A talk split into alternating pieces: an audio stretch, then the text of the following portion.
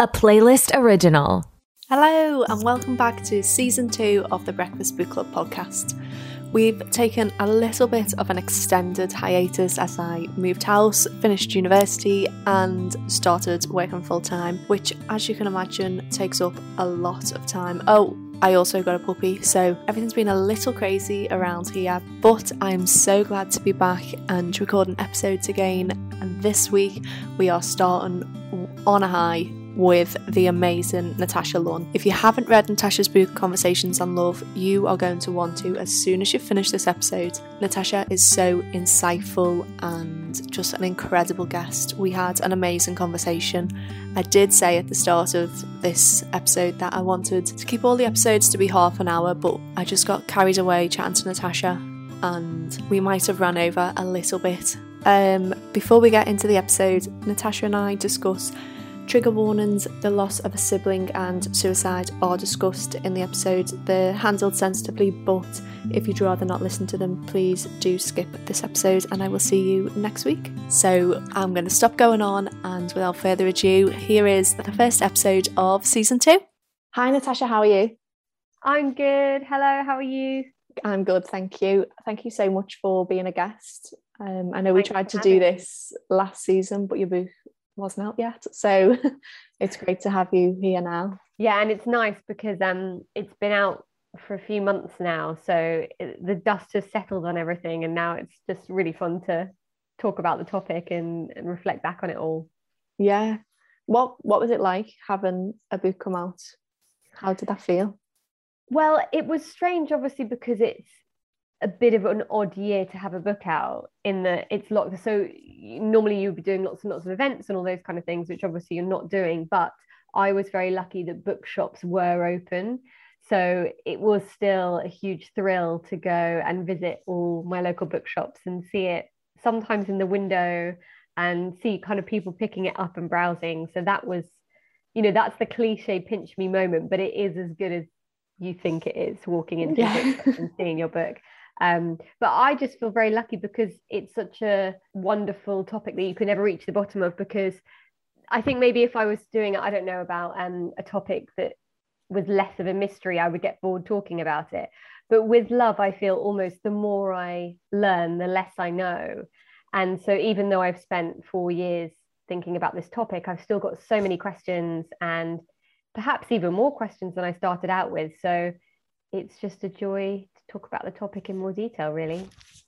Yeah, definitely. I imagine when you were like doing the interviews, I don't know if you went in with set questions, but you probably could have gone on and on and on with like trying to tweak out little bits of information.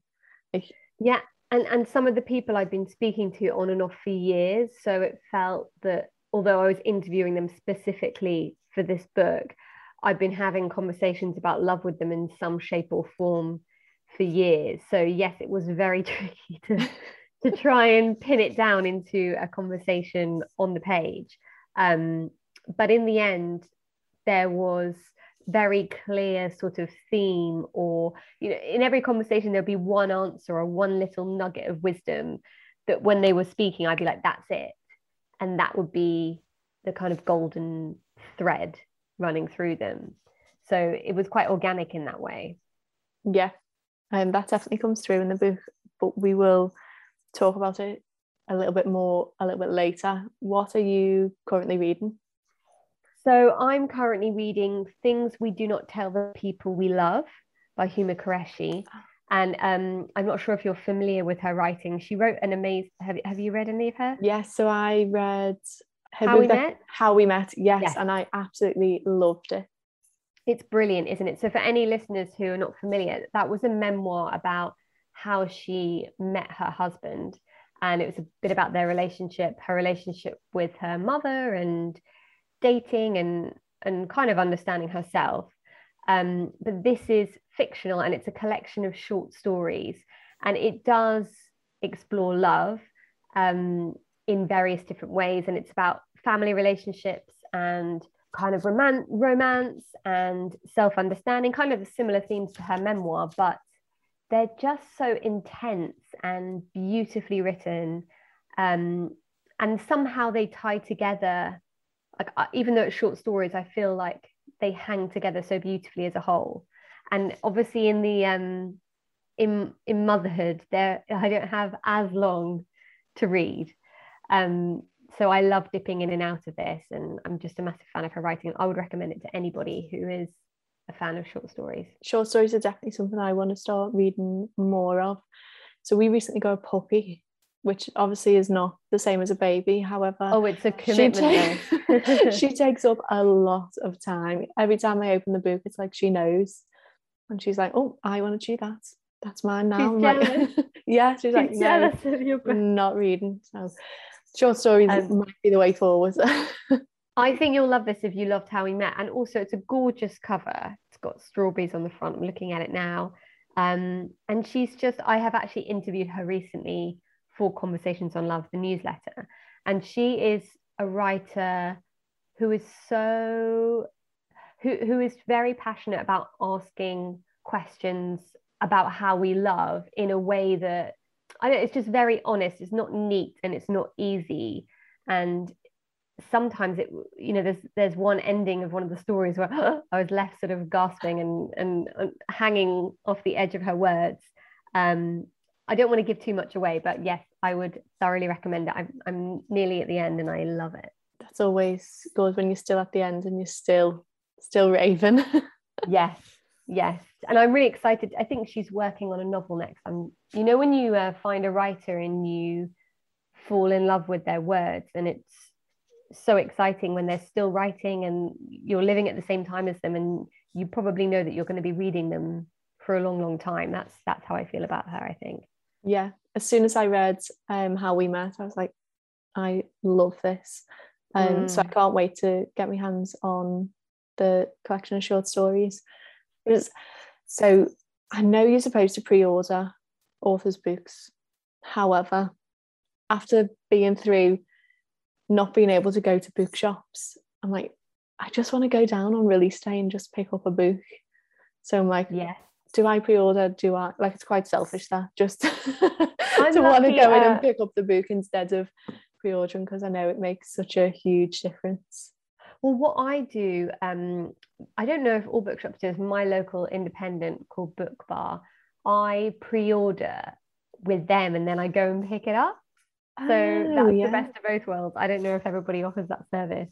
So I've just moved house and there's actually a independent bookshop about four minutes away. Oh, I haven't wow. I haven't been yet. So when I go in, I'm definitely going to ask, do they pre-order books in, and that that'll be a perfect way around it.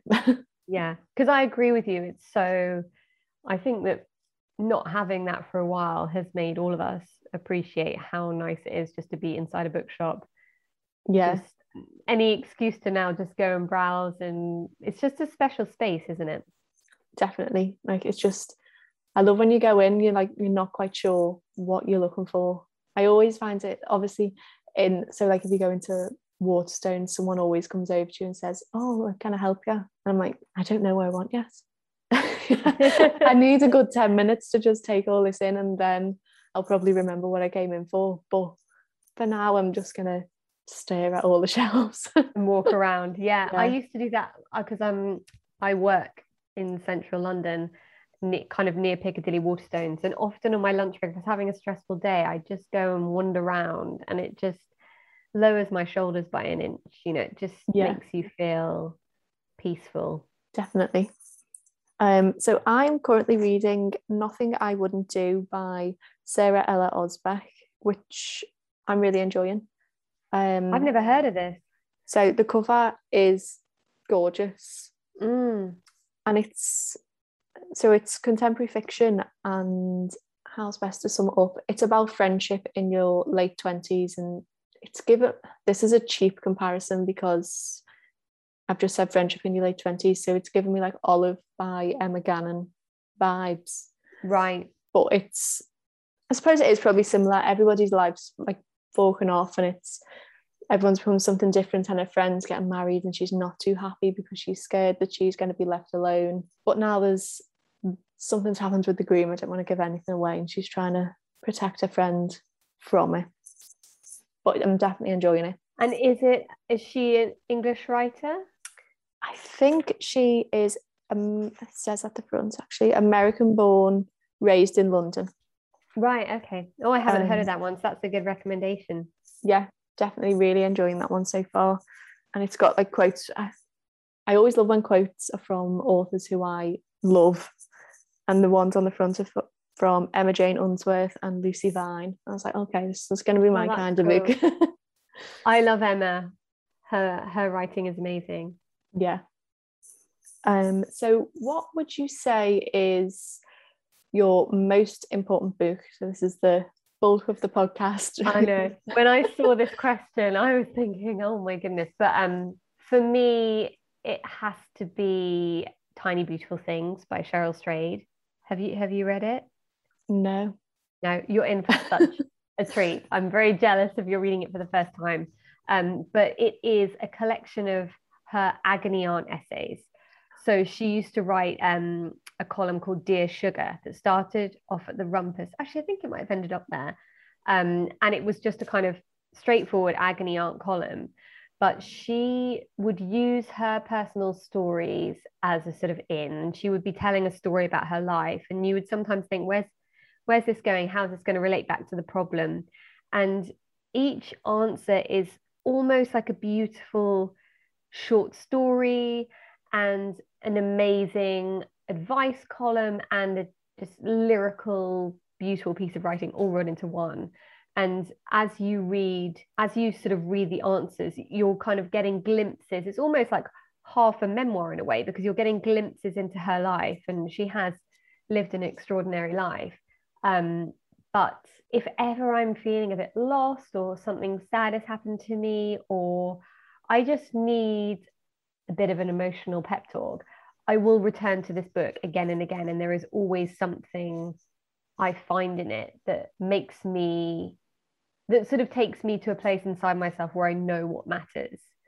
And there are also just so many sentences that you want to underline because they're so beautiful in a way that makes you think, why would I ever bother to write anything? Because she's so, she's such a beautiful writer. And she doesn't always pick straightforward problems. Some of them you might be inclined to judge the person. Um, or you know somebody who wasn't as skilled as her might kind of have judgment in her answers but she's always so generous and open-hearted um, in the way she responds to people and she you know, I don't have problems that are anywhere near as big as some of the people that that wrote to her, but in every answer you find some thread of hope or love or resilience that just you know without sounding cheesy it just makes you feel really grateful to be alive and living on this earth. And i love books that are able to do that. Yeah um that sounds incredible I honestly, I would, I would say, I, obviously, it's my most important book, but every person, I also, it's the book that I buy for every friend, and every person who I've given it to also has a similar feeling. And it, I think it was one of those books, you know, it's a huge, huge bestseller that it was passed on and on and on between people like a precious gift. Yeah. Well, that is actually a very good segue into talking about your book because your book is, I think, one of those books that people are wanting going to want to give to the friends and underline everything. Um, so I was going back through it this morning and I was like, why didn't I underline anything? Like I'd folded over a few pages and I was like, this seems like something I'd underline. I was like, oh wait, I was going to pass it on. And I didn't want my thoughts, like my highlights or anything to take away from what they read because I think every single person who reads Conversations on Love will take away something completely different to the next person. I think even if you were to read it at different points in your life, you'd take it'd be like reading a different book because you go, Oh, I didn't notice that last time because it wasn't applicable to me. I felt that a little bit writing it because so for anyone listening, the book is divided into three sections, which is how do we find love? How do we sustain love? And how do we survive when we lose love? And i already think in the space of thinking about the book and writing about and writing it i have moved between those sections multiple times. And probably right now i am in the how do we sustain love section where I'm really thinking about how I can retain my friendships as a new mother, uh, especially with friends who've got different life experiences to me in this moment, how I can try and keep my romantic relationship going and put effort into that when a lot of effort has to go into raising a baby and so that that's the sort of question i'm asking. But when i was writing the book i was trying to think about losing love and i was probably more in that section. So yeah my hope is that i think we're all going to be moving between those three questions for our entire lives.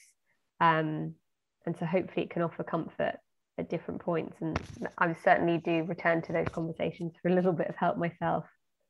Yes i think that's definitely what um, everyone is well is not is going to. Everyone will be taken from it when they read it. Um did you have a like favorite interview interviewee? I think different conversations I need different conversations at different points, but so probably my favorite right now is um, the Heather Havrilesky conversation, which is in the Finding Love section. Um, and she just talks so beautifully about what it means to love another person. And as somebody who spent the first part of their life really wondering about how they could be loved, and you know, I was spent decades thinking, when will I find someone to love me? Will I ever be loved?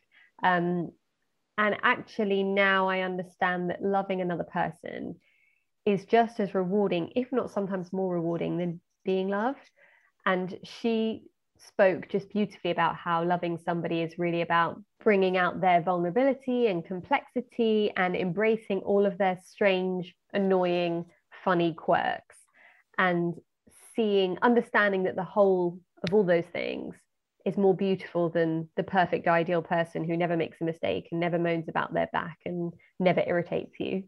yeah, that's true because I think you like sort of grow up watching these TV shows and films, and it's like, oh, there's going to be a perfect person. They won't be annoying. They'll always do the dishes, and there'll be a cup of tea every morning. You're like, that's not really real life. Nobody always does the dishes. That's and impossible. also, you know, you're going through a house move at the moment. I'm sure you have um, situations where you're trying to move with somebody and you're snapping at each other, and it's just a high stress situation. And I guess what the book taught me is like Alain de Botton uses the model of parents and kids, where we say, our kids are so annoying. I want to break from them. I'm so tired of them. And we understand that that doesn't mean that we love them any less. And I think that the same is true of our partners, but maybe we don't have as much permission to admit that we expect that we'll always feel blissfully in love with them all the time. And yeah, actually, that conversation with Heather just made me see. I mean, she uses the example of her husband complaining about his back, and she's got a bad neck, but she doesn't complain because she's pretty tough. And she said if i try and say i didn't complain about my neck so you shouldn't complain about your back that is the death of love. And actually you can't just expect somebody to react or behave exactly as you would because they have a different way of getting through the day and and you can't try to squash that. And i think that's so useful. I think about it all the time when my husband does something and i would be like well i would have done it like this yes but that's not you, you just can't force somebody to behave in exactly the way you would. And actually, we're attracted to people, you know, I wouldn't want to date myself yeah. in any way, shape, or form. So, why do I then get irritated if I don't understand why he's done something a certain way? So, yeah, I find that conversation very helpful. Yeah, um, I definitely agree with what you say. Um, I think it was yesterday I said to my boyfriend, like, so we're living out of essentially one room at the minute because there's just boxes everywhere. And I was like, oh, I can't wait till I can have a space and you just won't be there.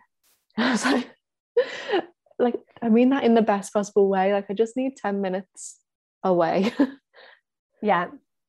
And, and also um she sort of pulling it out into an even bigger um way of seeing it. She helped me to understand that so doing that if you can take all somebody's vulnerability and annoying comments and quirks and just like the mess of what it takes to be a human. You can look at that and understand that it's more beautiful than the perfect person.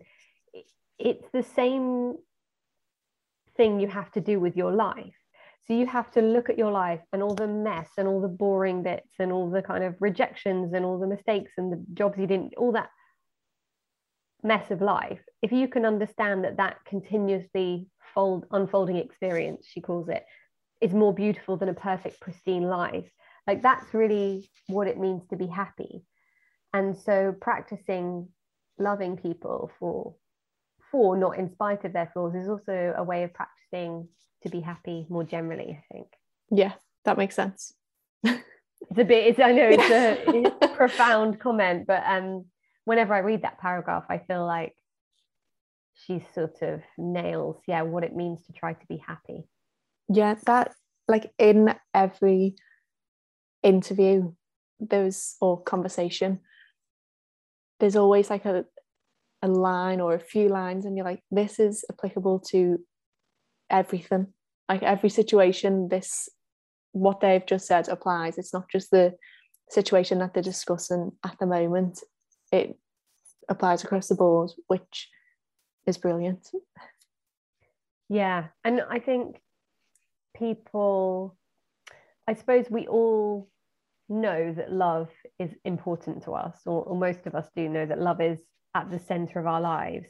But i think the way that we act or our behavior doesn't always reflect how important it is. Like i know beyond a doubt that at the end of my life i will be thinking about the people i loved and how i love them and and wanting more time with them.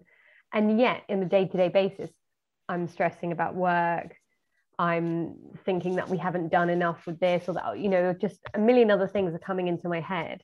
And so if you looked at the way i behaved in that day you wouldn't necessarily know how important love was. So i think that what the conversations are doing in the way you said in that broad way of making you think beyond that person's story is hopefully just reminding us to follow through on what we already know to be true which is that love is the most if not well one of the most important things. And we need to keep pushing back on ourselves and finding a way to prioritize it when we get too distracted. Yeah. Um i also loved how we talked about like friendship as like a main love not just oh yeah we're friends i love my friends let's move on like it often gets forgotten doesn't it like you when you talk about love you assume you just mean romantic love and not the little intricacies of people you love day to day without actually going, oh, I like you don't have that moment where you sit with a friend and go, I, I think I love this friend. It just you just sort of do. I, I feel I do at the moment because it has been more rare that I don't know about you, but since I've sort of seen friends in the last um, few months, just sitting around a table with your favorite people and having a glass of wine or talking or whatever it is, now I come away from that feeling how much I've missed it and how vital it is and how I almost feel like on a high on the walk home. And yeah, I, I do say I love you all the time to friends. Um, and I do have that feeling, but certainly in the past I have probably taken that for granted yeah i think that's what like the pandemic has taught us like i used to meet up with my friends every friday night um even if we'd just go to someone's house and have a takeaway every friday we'd do something and obviously then the pandemic hit and we were like oh like what do we do? And then now it's sort of like trying to get that back going again mm. because everyone's lives have obviously changed and you're like well surely how do we how do we do this? How did we yeah. fit this in? It's like well we just did because it was a routine. So let's just get the routine back and we'll yeah. we'll just be having back to normal some, having some sort of consistency is really important i think. But it gets harder and harder i tell you how, how old are you i know you're 26 yeah see it gets harder and harder in your 30s i'm 36 um and it does become much more complicated and i think you just have to work harder and harder to find your own level of consistency.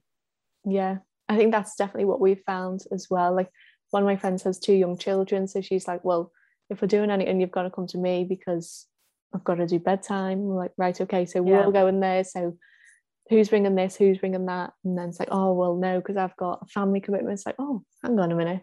We went into this Yeah. pandemic and we were 23, 24, and we had absolutely no issue, like no other commitments. And now we're like, oh, we've grown up a lot. Yeah. and we just didn't realize because we were stuck inside. Yeah, I am. I almost now forget how old I am because I feel like I've lost a year. Like I'm. Like, I thought I was 35. Now I'm 36. yeah. like the last like- year didn't count. yeah, like how old am I? Like I still feel 24 because that's Mm. how old I was at the very beginning of the pandemic. I'm like, oh, hang on a minute, Crazy. what's happened? Crazy. But yeah, it wasn't just um not only friendship though, in terms of thinking about like hierarchy of love. I- guess I did go into it thinking, oh, prioritize friendship and fam and parent and parental love. Um, but actually I ended up exploring even more forms of it, like love between siblings, more obviously, but also love between strangers and the you know the love that exists in the kindness that people can show each other when they're vulnerable um, and also love in purpose and creating something that others connect to and even love in nature um, just so many different forms of it. It kind of expanded my idea of love into this big boundless thing.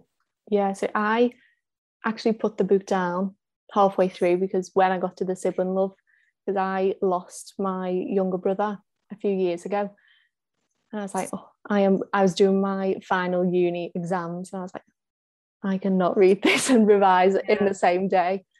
Um, but I remember so reading it and being, thank you. Um, I remember reading it and being like, this is exactly like how I feel like someone someone said it Mm, mm. Yeah, especially it- like the like the chapter towards the end about the loss of the imagined future that i was like oh this just sums it up because i've i've been like oh well this will happen and then this will happen. Suddenly when that was taken away i was like well now like patrick will never get married. It took someone to say to me well he might not have wanted to.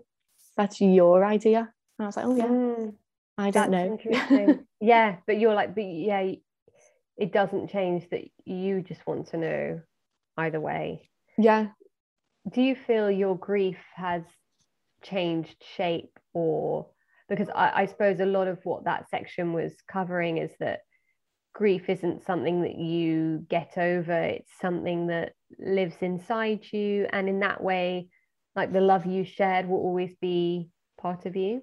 yeah definitely um i think one thing that i like quite struggled with was as time was going on i never wanted to like say to people like oh it's been like so it's been almost six years now and i was like i don't really want to tell people that because i don't when you say like oh it's been a year or two people go oh you know like take all the time you need if you need to leave whatever and i was like i just want Mm. people to just think oh it's been six years like over it like that's not how it works um I don't feel that now at all because I've spoken to people who lost somebody 20 years ago and they say it feels like 100 years ago and it feels like yesterday. yeah it's it's such a strange thing that i think you don't until you've like gone through the years even now like something will happen i'll be like oh well, that's new. Mm, like that. Like i thought we'd had all those new bits. Yeah. does it just changes shape. And do you find yourself drawn towards stories of grief or do you feel that you want to explore that topic more and, and you're drawn to books about that or if that's not because a- lot of the people I've spoken to found that it did open them up to other people who'd experienced loss in some way and they were kind of able to connect to people on a on a slightly different level. um i think i'm getting more towards that um it's took a while to like want Mm. to read it so i've actually seen you comment on tandem's post about trigger warnings and how Mm. Like whether they should be in books or not. And I was reading a book recently, so my brother committed suicide, and there was no well, there was a warning at the beginning, but I didn't Yeah. read it. I just sort of glossed over it. I was like, yeah, there's my Was it in? I'm really interested to see where people. Was it in the kind of inside page, or was it? Where Yes, was so it was right before the title page. Okay, yeah, But then, it, so like there was a large header saying trigger warning, and then Right. in like a smaller font. So I thought, yeah, like that is probably the way to do it because you see it if you want to read it, it's there. If you don't, So did you just miss don't. it? so I think I'd read it, and I was like, yeah, fine, great. Like it says, like suicide is in the book, but it was right at the very end. So by the time I'd got to the end, I'd sort of stopped anticipating it, and I was like, oh, this is a great book, and it was, it was, sh- it was like a shocking ending to the book. I won't say what it is because Right. it'll give it away. I've told Yeah. the plot. um, and I was like, oh, I was like, there should have been a warning on this, and I was like, oh wait, there was. you read it. Yeah. That, do you think you just decided when you read that that you were happy to read onwards anyway, or do you think you weren't quite taking it in? I think I just thought, right, okay, it's it's in the book, that's fine. Like I know Yeah. it's there. Where I have read books in the past and I've sort of gone, oh, like where that like suicide's been the twist. And you're like, you're Mm. building up to it and you're like, oh, I think I know what's coming here. And then you're like, oh, that yeah, that's the twist, but should I have known about that?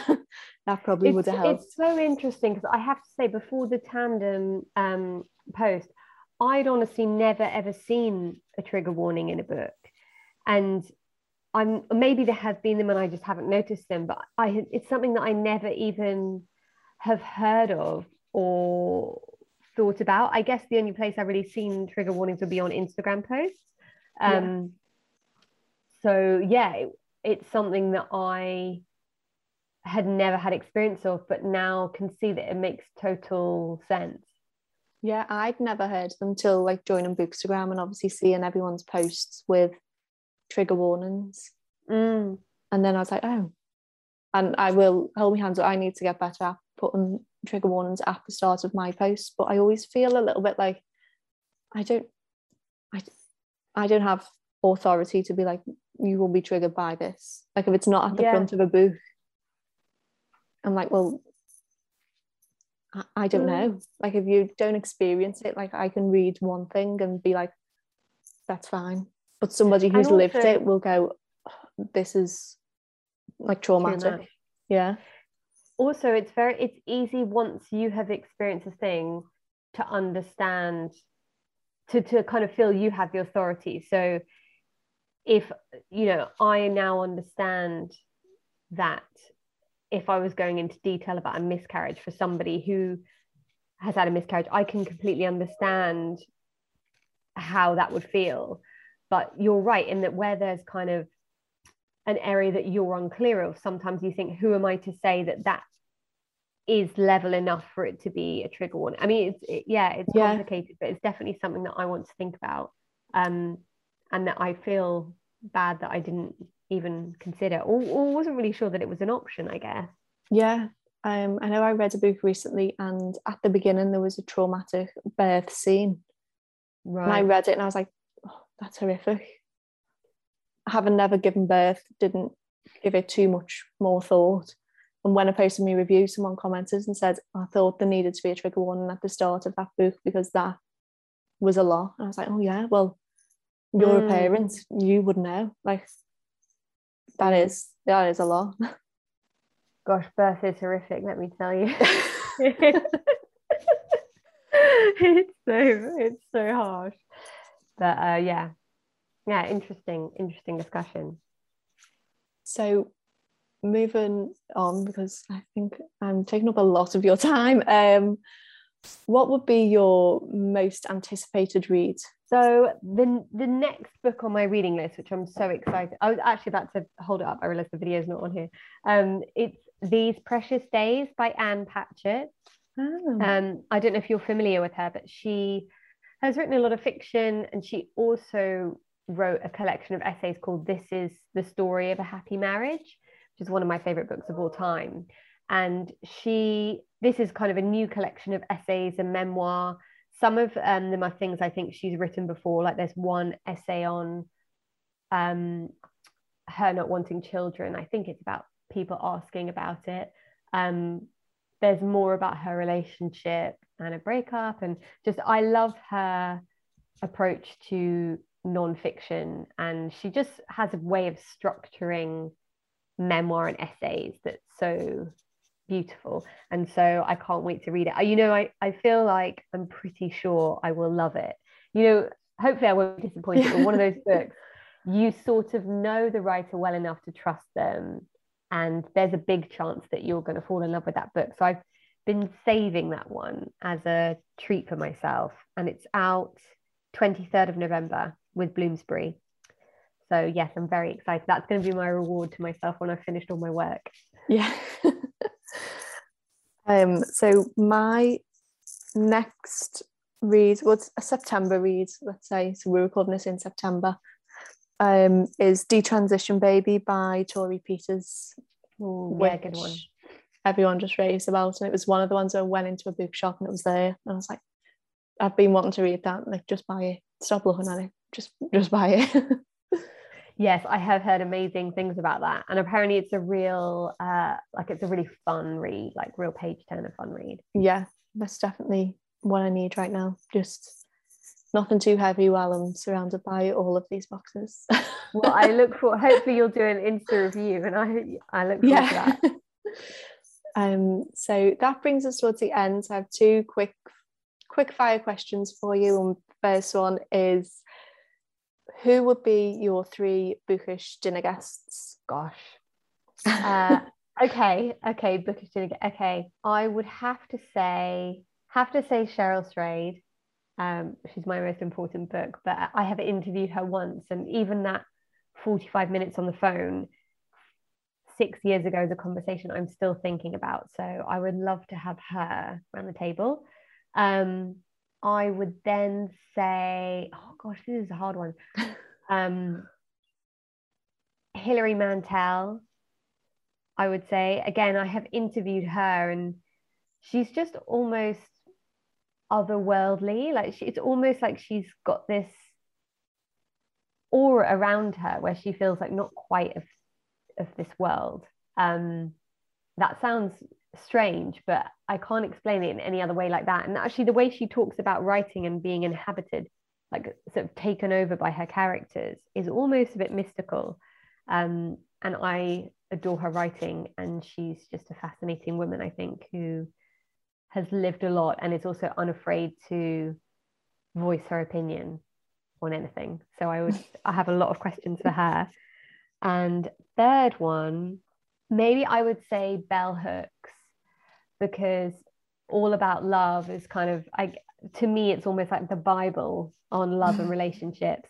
And it's so warm and generous. And I feel like it really opened the door for a lot of different books on the topic of love um, that wouldn't be here without her.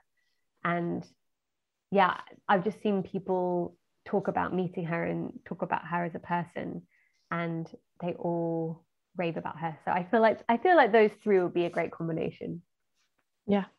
Joe, it's who funny are, when who are your three?